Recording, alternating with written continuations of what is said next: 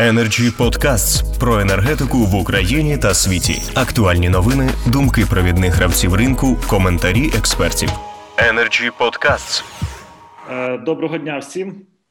Е, перш за все, хочу звернути увагу, що е, я сижу в кімнаті і без включеного світла біля вікна, тому що зараз у нас пікове навантаження на енергосистему і додаткову електроенергію виробляють блоки теплової генерації.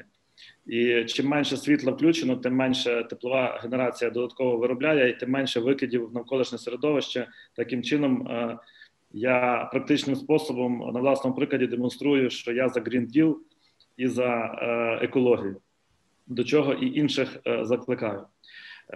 До речі, додаткові блоки якраз працюють на газу зараз, на дорогому газу.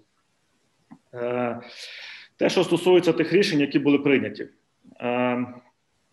Я думаю, що багато хто знає мене не перший день і знає, що я є е, послідовним е, прихильником е, конкуренції, і навіть якщо десь такі погляди можуть бути непопулярними, зокрема стосовно імпорту, то все одно принципи важливіші, і на мою думку, проблема в Україні, що мало хто розуміє, і мало хто стоїть на принципах розвитку конкуренції. Е, і е, на мою думку, на ринку газу відбулася одна з е, таких проблем, яке пов'язана з конкуренцією. А саме, коли з 1 серпня відкривався ринок газу, в нас було дві проблеми. Перша проблема це роздрібні ринки, де в основному облгазбути контролюють фактично в кожній області там 99% своїх споживачів. Е, і друга, е, ну і споживачі достатньо некваліфіковані, щоб міняти некваліфіковані, е, десь не вміють, десь не можуть, десь не знають, як це зробити, але можливо хочуть. І ми мали ситуацію, коли була ринкова влада в таких облгазбутів. Друга ситуація, на мою думку, на на оптовому ринку в нас також особливо з відкриттям з лібералізацією ринку для населення. На оптовому ринку в нас також є певна ринкова влада і конкуренції недостатньо. Е, цієї проблеми фактично не було, коли ціни були регульовані. Е, для населення. Але коли регуляції знялися, то е, ця проблема також існує. І ми е, в підсумку, оскільки і на оптовому, і на гуртовому було, на мою думку, недостатньо конкуренції. Ми отримали дві проблеми: перше стрімке зростання цін в деяких більшості областей, що було зумовлено в тому числі і стрімким зростанням ринкових цін на газ в Європі. А друге, це різні ціни е, по різних областях, що теж давало відчуття певної несправедливості. Е, ну, наприклад, в Кіровоградській області ціна газу була 7,2, а в сусідній вона могла бути 9,9 е, гривень за куб. І е, запускати такий ринок, звичайно, потрібно, але треба усвідомлювати всі ризики.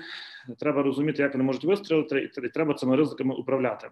Е, Треба ставити такі запобіжники. Е, На ринку електроенергії ми також е, запускали лібералізований ринок, але там були запобіжники у вигляді е, прайскепів. Е, тут же в нас фактично ніяких запобіжників не було, і комплексно е, збіг факторів, в тому числі і стрімке зростання ціни. Ну для розуміння, в нас весною ще була ціна 70 доларів, а в січні вже зараз 300 доларів. Навіть не в нас, а в Європі. З 70 до 300 доларів стрімке зростання ціни на газ відбулося. Комплекс цих факторів призвів до того, що відбулось е, е, стрімке зростання для кінцевого споживача, е, і воно загрожувало.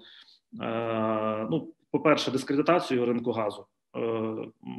Якби таке тривало довше, могла б бути просто дискредитація, і тоді це могло б призвести до того, що ринок би там якось відмінився назавжди. Друге, воно могло призвести до великих неплатежів, тому що навіть е, механізм субсидій він не може так швидко реагувати, і механізм субсидій не покриває повністю проблему навіть незахищених верств населення. Е, того е, в нас могла бути ситуація з неплатежами. І третє, третій наслідок це політичний. Цю ситуацію використовували для того, щоб політично розкачати країну, і використовували в тому числі і проросійські сили, і це потрібно також розуміти. Це об'єктивна реальність. Energy Podcasts. Е, в підсумку треба було, виходячи з тих обставин, які склалися, треба було якось реагувати.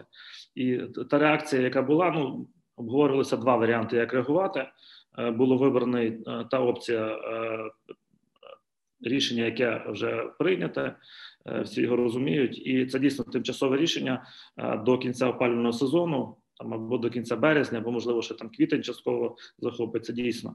А далі е, нам потрібно розуміти, що е, потім у нас до наступного пального сезону е, актуальність звичайно спаде. Знову актуалізується питання в жовтні листопаді, але нам треба провести роботу, щоб в нас не повторилася така ситуація.